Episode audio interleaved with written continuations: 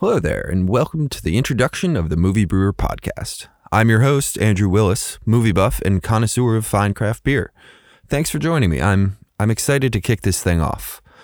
Now, I know there are a ton of movie review podcasts out there, and many of them review beers at the same time. But the one thing I've always been interested in, and not many people seem to want to talk about, is the situations that directors and actors and producers find themselves in that actually allows certain movies to get made.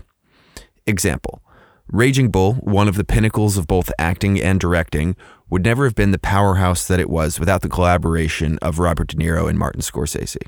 But it was director Brian De Palma that first introduced the two and set them up for their first collaboration, Mean Streets. 46 years later, Netflix is banking considerable money on the idea that De Niro and Scorsese can deliver an Oscar winning film for the streaming giant with the 2019 film, The Irishman. Now, I'm a movie nerd. I'm also a data nerd.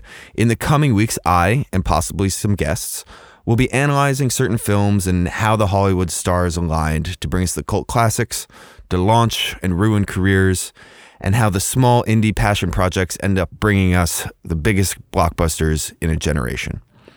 All of that while enjoying a nice, crisp craft beer. I'm going to keep these episodes brief and digestible I have no intention of bogarting your entire day. I just want to have a beer and talk about the industry. If you're a movie nerd like me, I hope you'll subscribe and join me every other week as I talk about the various films. Uh, you can also follow me on social media. I'm on Instagram and Twitter at The Movie Brewer. Uh, and I'd love to hear from you. And I hope you'll join me for episode one. On a personal note, I'd like to dedicate this podcast to the late, great Arnie Baskin a professor of mine from film school who taught me the ins and the outs of filmmaking, lessons I carry with me to this day. Movies and beer. I'd like to think he'd approve.